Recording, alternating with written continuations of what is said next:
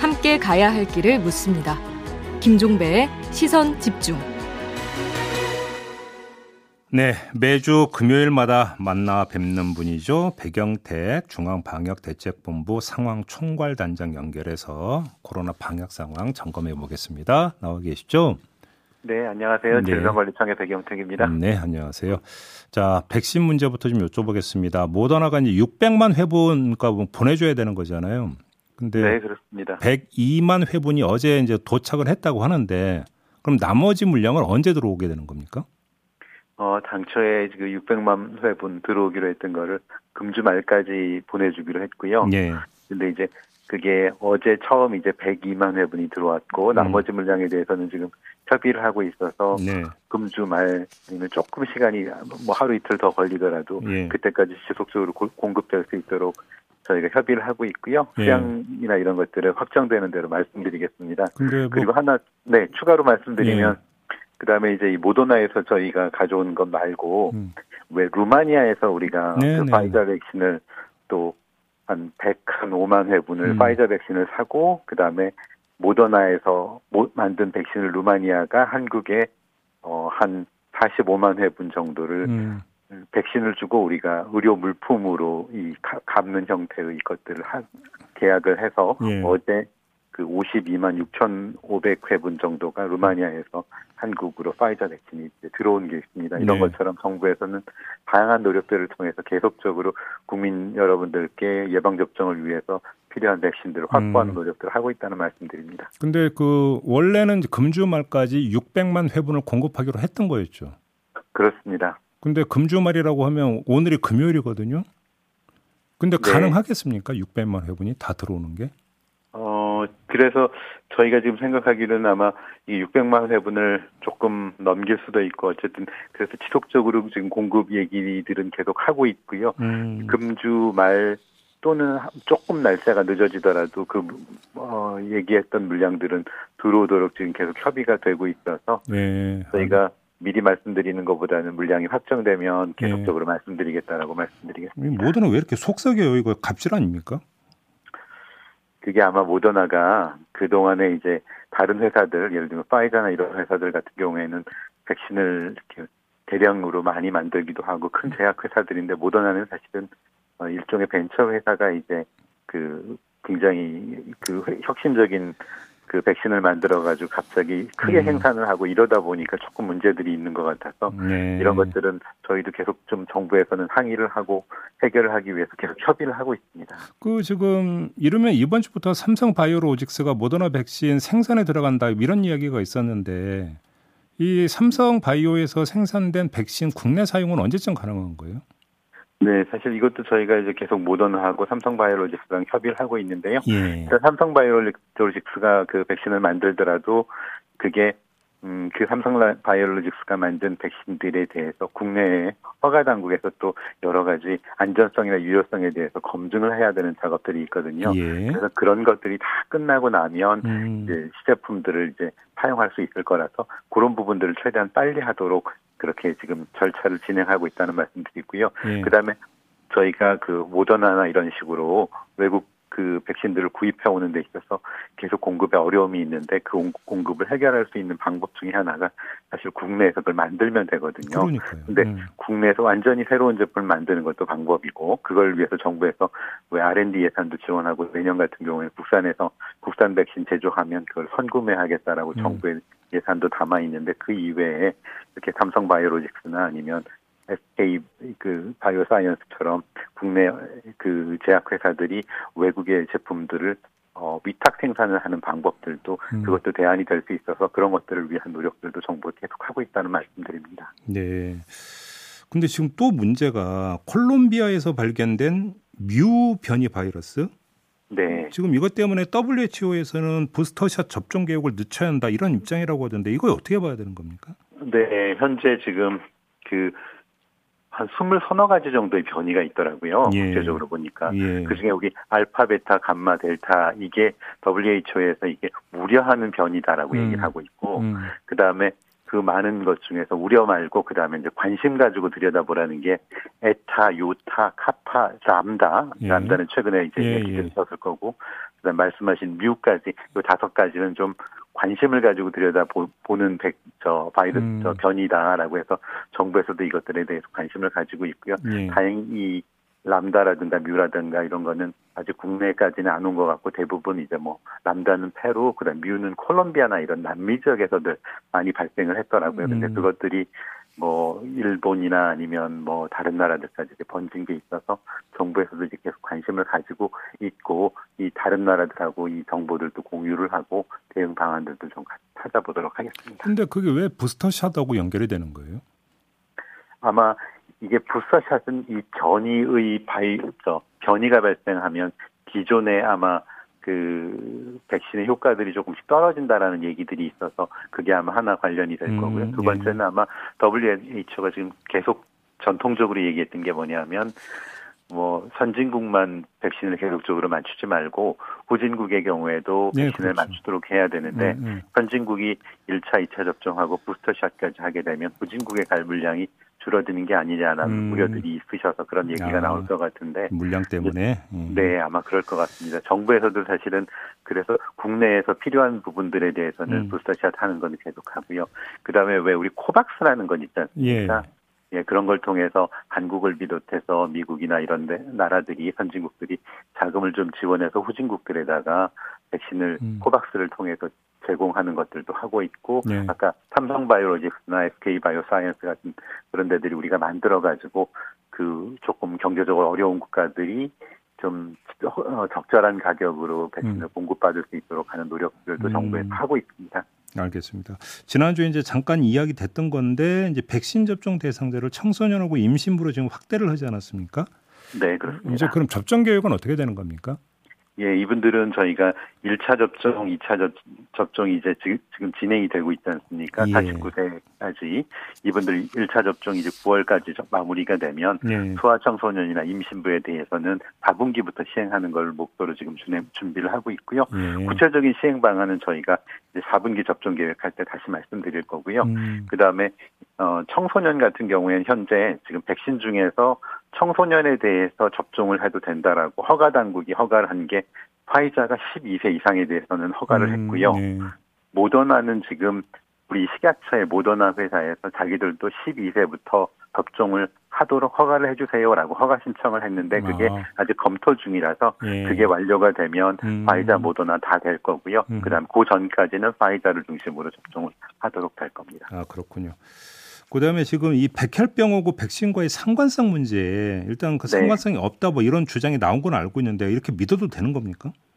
사실은 이제 정부에서만 얘기하는 게 아니라 어저께 질병청에서 이제 브리핑할 때 대한혈액학회의 전문가들께서 음. 그동안 논의하셨던 걸 검토하셨던 걸 가지고 말씀을 해주셨는데 예. 그분 말씀이 이제 한 서너 가지 정도 그 논지로 말씀하셨는데 첫 번째는 뭐냐면 그동안 백혈병 발생한 걸 보니까 이게 그 뭐 벤젠이나 이런 발암 물질 때문에 되거나 음. 아니면 유전적인 소인이나 이런 것들 때문에 어 백혈병이 발생했는데 그게 그렇게 단기간에 되지는 않더라. 음. 그래서 접종하고 뭐 일주일, 이주일 이렇게 단기적으로 갑자기 백혈병이 생긴 게 그동안의 연구로는 그런 게 있지는 않더라. 예. 그다음 두 번째는 그동안에 코로나19 백신을 외국에서도 이제 1년 동안 많이 맞췄으니까 그런 음. 사례들, 그 다음에 기존의 다른 백신들을 맞춘 사례도 보니까 백신하고 백혈병의 인과관계는 없더라라는 말씀을 주셨고 네. 그다음에 세 번째가 음 보통 그 일반적으로 백혈병이 하루에 1년에 얼마 정도나 생기느냐 하고 그다음 접종을 하고 난 다음에 갑자기 백혈병 발생률이 확 뛰었느냐를 보면 예. 그동안에 1년에 한 3,500명 정도 백혈병이 그 새롭게 진단을 받는다고 우리 국가 암 통계에 따르면 돼 있다고 합니다. 네. 그래서 그것들하고 비교를 해보면 백혈병과 백신 접종하고 그 통계학적으로 이런 관, 그 큰 연관 관계는 없다라고 음. 얘기를 주셨고 네 번째가 이제 외국의 사례를 보면 외국에서도 이런 얘기들이 많이 나오지 않았, 않았느냐 근데 외국은 어떻게 검토했느냐 하는 부분을 말씀 주셨는데 외국에서도 이 백신하고 백혈병하고 인과관계에 대해서는 네. 인정되지 않았다라고 하는 국제적인 얘기도 해주셔서 전문가들 말씀 들어보면 이게 어, 접, 백신 접종하고 백혈병 진단하고는 관계는 현재까지는 없는 것으로 이렇게 네. 판단이 되는 것 같습니다. 알겠습니다. 하나만 더 여쭤볼게요. 앞서서 이제 JB타임스에서 전한 내용 관련인데 이건 뭐 생활방역위원회에서 결정할 사안인 걸로는 알고는 있습니다만 네. 자 영업 제한 시간을 밤 9시로 하느냐 밤 10시로 하느냐 그 1시간 차가 그렇게 중합니까? 사실은 그런 그 저희가 식사를 보통 7시부터 하지 않습니까? 네. 근데 이게 어 말씀을 좀 길게 하다 보면 이게 9시가 훌쩍 넘어가는데 9시가 되, 되면 이제 이제 가게 문 닫습니다라고 가, 저기 하시는 부분들에 대해서 음. 그 자영업자들께서 좀 부담을 느끼시는 것 같더라고요. 예. 그래서 그런 부분들 이제 말씀하신 것처럼 생활방역위원회나 이런 걸 통해서 얘기들을 하고 있어서 당초에는 저희가 왜 어, 10시까지 하던 거를 지난번에 조금 강화하면서 9시까지로 음. 시간을 줄였지 않습니까? 네. 그거를 이제 원상회복을 해달라고 하는 얘기들도 있고 예. 방역을 위해서는 그걸 유지해야 된다는 얘기들도 있고 그래서 음. 오늘 아마 중대본 회의 하면 그게 좀 논의가 돼서 알겠습니다. 오늘은 어느 정도 발표가 되지 않을까 싶습니다. 또 하나 그러니까 그 예를 들어서 이제 4인 그러니까 저녁에 4인까지 모임이 가능한 게 이제 그 2차 접종 완료자 포함이잖아요. 근데 그걸 1차 접종자로 좀 넓히면 안 되는 건가요? 어, 그것도 아마 그 찬반 양론이 있는데요. 네. 그 말씀하신 것처럼 이게 1차라도 백신 접종을 했으니까 조금 보호가 되지 않느냐 그래서 음. 그걸 좀 완화했으면 좋겠다는 분들도 예. 있고 예. 또 어떤 분들은 이제 최근에 이제 변이나 이런 것들을 감안하면 음. 1차 접종보다는 접종을 완료해야 되지 않겠느냐라는 예. 얘기들을 많이 하고 계셔서 예. 그 부분들은 어. 조금 어. 예 그런 부분들을 좀 감안해서 저희가 지금 최근에 그, 그 확진 사례나 이런 것들을 좀 감안해서 음. 검토를 하게 될 것 같고 그 부분도 마찬가지로 오늘 어, 오전 중에는 발표가 예. 될것 같습니다. 알겠습니다. 결과를 좀 기다려봐야 되겠네요. 알겠습니다. 오늘 말씀 여기까지 드릴게요. 고맙습니다. 네, 감사합니다. 네, 지금까지 배경택 중앙방역대책본부 상황총괄단장이었습니다. 날카롭게 묻고 객관적으로 묻고 한 번 더 묻습니다. 김종배의 시선 집중. 네. 자, 저희가 기회되는 대로 여야의 대선 예비 후보 만나보고 있는데요. 자, 오늘은 이분을 스튜디오에 모셔서 한번 이야기 나눠보도록 하겠습니다. 야권 유일의 호남 출신 후보인데요. 장성민 예비 후보 만나보겠습니다. 어서 오세요. 반갑습니다. 네. 일단 뭐 의례적인 질문부터 드려야 될 것 같습니다. 출마의 변부터 한번 좀 여쭤보겠습니다. 출마의 변은 원래 뭐 제가 초등학교 때부터 음. 꿈을 꾸고 있었기 때문에 어, 대통령 꿈을 꾸셨습니다. 네. 그래서 뭐 꿈이 있었기 때문에 그 음. 꿈을 그런데 이제 20대 때 이제 김대중 대통령을 정치 일찍 들어가서 입문해서 배우고 네. 저로서는 이제 근본적으로 정치의 핵심은 어, 통일 한국 대한 강국을 만드는 거다. 음. 근데 지금 상황에서는 4차 산업혁명 시대가 왔기 때문에 네. 우리가 진짜 저로해 인류 어, 초인류 선진 문명 국가로 갈 수 있고 음. 어떻게 보면은 4차 산업혁명 시대의 중심 국가로 국가가 혁신 개조 계획하면 5만 불에서 8만 불 시대 10년 내에 개척할 수가 있다. 이런 그 전략과 비전이 있기 때문에 예. 대한민국을 좀 그렇게 만들고 싶었습니다. 음, 알겠습니다. 저희가 이제 그 국민의힘 인사들하고 여러 차례 인터뷰할 때마다 이제 그 후보님을 거명한 분들이 꽤 되세요. 네. 그러면서 이제 영입을 해야 된다라는 그 입장을 그러니까 밝히신 분들이 꽤 되는데 그렇게 이제 그 입장을 밝힌 이유는 역시 후보님께서 이제 호남 출신이라는 점. 네. 아마도 이게 이제 중시가 됐던 것 같은데 외람되지만 그럼 이런 질문을 드려보겠습니다. 호남 출신이지만 과연 호남 대표일 수가 있을까? 라는 질문을 드려보고 싶은데 어떤 답변 주시겠습니까? 그것은 이제 대표일지 아닐지는 좀 이따 보면 아실 거고요. 저는 이제 정치의 기반이 이제 호남이었고, 네. 어, 김대중 대통령을 모시고 어, 30년 이상을 걸어왔기 때문에 네. 그분들은 아, 누가 호남의 족자고 뿌리인지를 잘 알고 있습니다. 음, 그럼 호남에서 그러니까 상당한 어떤 지지세를 형성할 수 있다고 자신하시는 겁니까? 네, 저는 후보가 되면 예. 45% 정도의 호남에서 네. 압도적 표를 모을 수 있다. 저는 그런 생각을 갖고 아, 있습니다. 본선 후보가 되면. 네. 음, 지금 호남 민심이 어떻게 움직이고 있는 걸로 읽고 있어요? 호남 민심은 어, 솔직히 말씀드린다면은 문재인 정권의 이 경제 문제, 예. 그다음에 코로나 대책 문제, 음. 이런 것에 대한 지역 경제도 어렵고 자영업자들이 상당히 실망을 하고 있어서 네. 많이 기대가 좀 무너져 가고 있는 상황 아닌가. 아, 새로운 대안을 찾고 있는 상황 아닌가. 이 점이 하나가 있고요. 예. 또 하나는 이제 20, 30대 MZ 세대는 실질적으로 지역 감정이 없습니다. 그래서 아, 호남에서도 네, 예. 영남에서도 그렇고 음. 그래서 이들이 새로운 지역 구도를 깨는 새로운 정치 세력 음. 동력이 될 수가 있다 음. 이렇게 보고 있고요. 가장 중요한 것은 지역 경제 활성화에 열을 올리고 있기 때문에 그것에 대해서 지금 현 정부가 대안이 못 되고 있기 때문에 예. 새로운 인물을 찾고 있다. 이런 음. 과정으로 설명할 수 있겠습니다. 알겠습니다. 근데 지금 후보님께서 이제 대선 출마 선언을 했고 예비 후보가 되면서 사실은 윤석열 예비 후보 상당히 각을 세우고 계십니다. 왜 그러고 계세요? 왜 그러시는 겁니까? 제가 봤을 때 각을 세운다라는 것보다는 음. 예, 우리가 일반적으로 일반적으로 생각해 봤었던 민주주의 네. 공정, 예. 원칙, 예. 국민, 국익, 국가, 음. 공익 이런 거에 대한 어떤 가치에 대한 이 신념이 상당히 약한 것 같고. 아 그래요? 예, 음. 저는 개인적으로 봤을 때 법치주의, 뭐 공정과 정의의 어떤 한때나마 상징이었다고 생각을 했는데 음. 당연히 법 집행자고 법치주의자이기 때문에 모든 것을 원칙과 법치에 상당히 그 이 강한 열정을 갖고 있을 걸로 생각했단 말입니다. 예. 그런데 정치권에 들어와서 이렇게 하는 거 보니까 이게 법치주의가 아니라 무슨 과거 구태의 무슨 건달식 무슨 도저히 뭐 내 마음에 맞으면 하고 내 음. 마음에 안 맞으면 안 하고 음. 공당 자체가 이제 국민의 대변 기관인데 음. 마음에 들면 오고 마음에 안 들면은 원칙도 흔들어 버리고 음. 이런 걸 보고 보면서 아, 이게 상당히 그 제가 생각했었던 그 선입견이 음. 좀 잘못됐구나. 대표적인 케이스로 전 국민들이 지금 코로나와 사투 중에 있지 않습니까?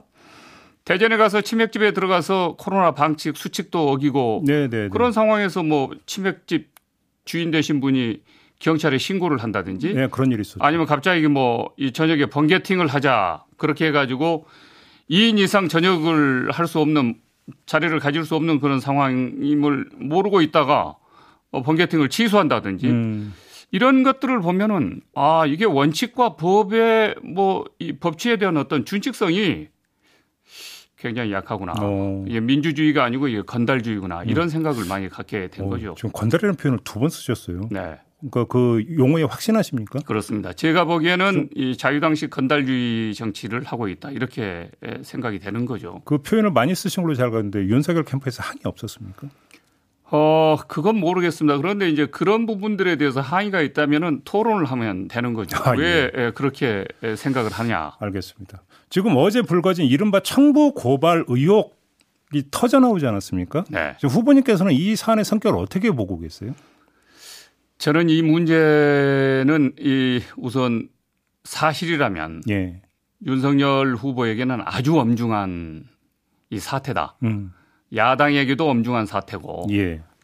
무엇보다도 이 정권 교체를 갈망하는 거대한 그 흐름에 음. 이 블랙홀 현상을 가져올 수가 있다. 아, 그 정도다. 네, 아주 음. 치명적일 겁니다. 예. 그래서 아, 저는 이런 것들이 사실이 아니길 예. 간절히 바라고 있지만 예.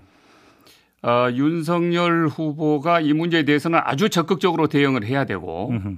또 국민들에게 하늘을 우러러 한 점 부끄러움 없이 철저하게 해명을 해야 된다고 봅니다. 예. 그렇지 않으면은 지금 법치주의 위기, 야권 위기 또 국민들이 절체절명에 갈망하고 있는 정권 교체에 대한 위기가 굉장히 음. 커질 수가 있다. 예. 예 빨리 신속하게 대응했으면 좋겠다 이런 생각을 갖고 있습니다.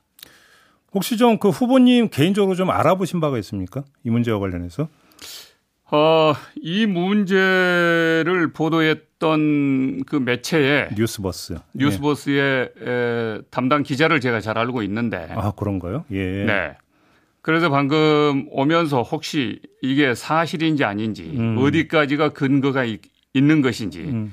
이런 것들을 좀 보도를 보면서 확인을 했는데요.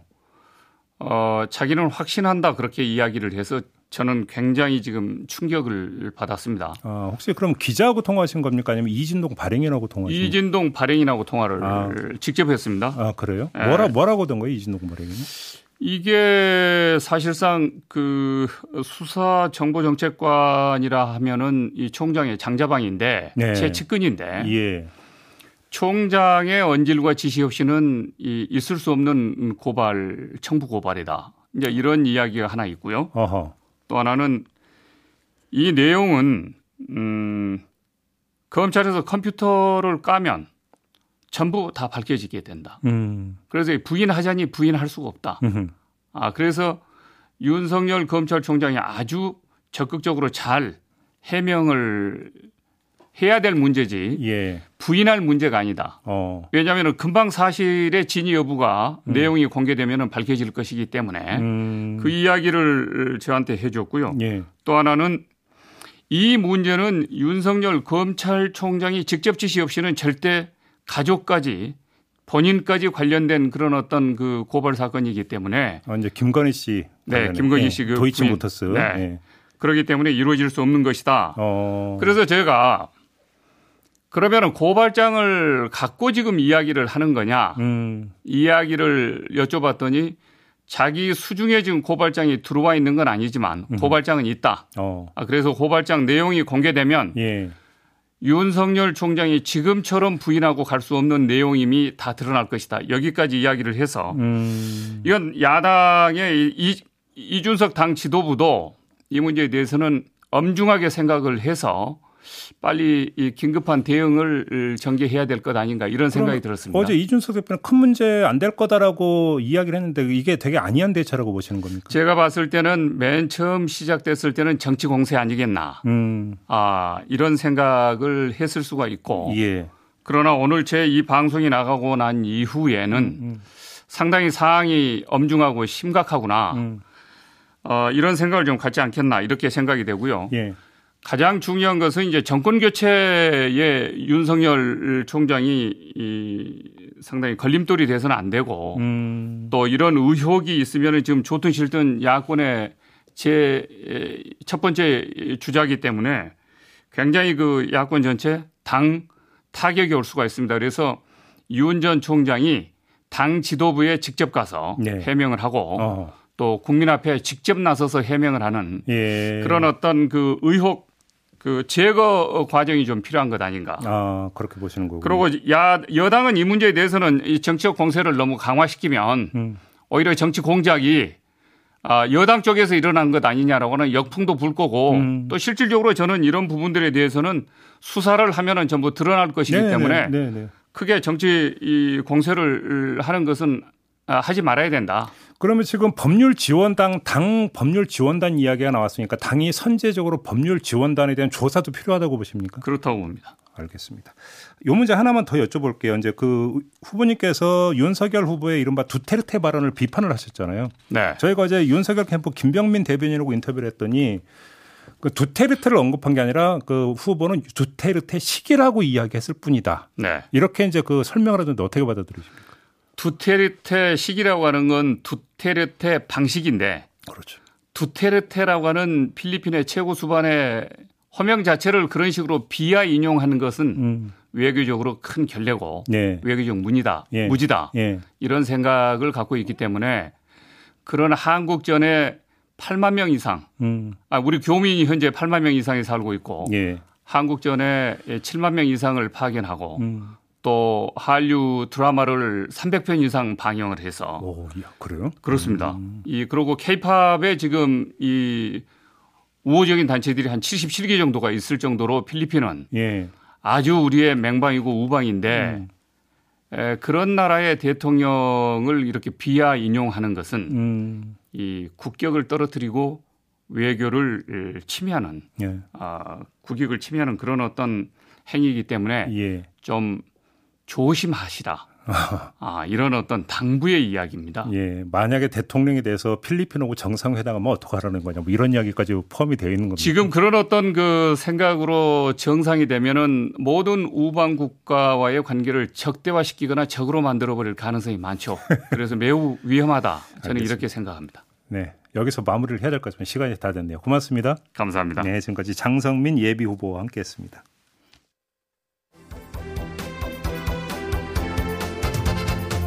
네.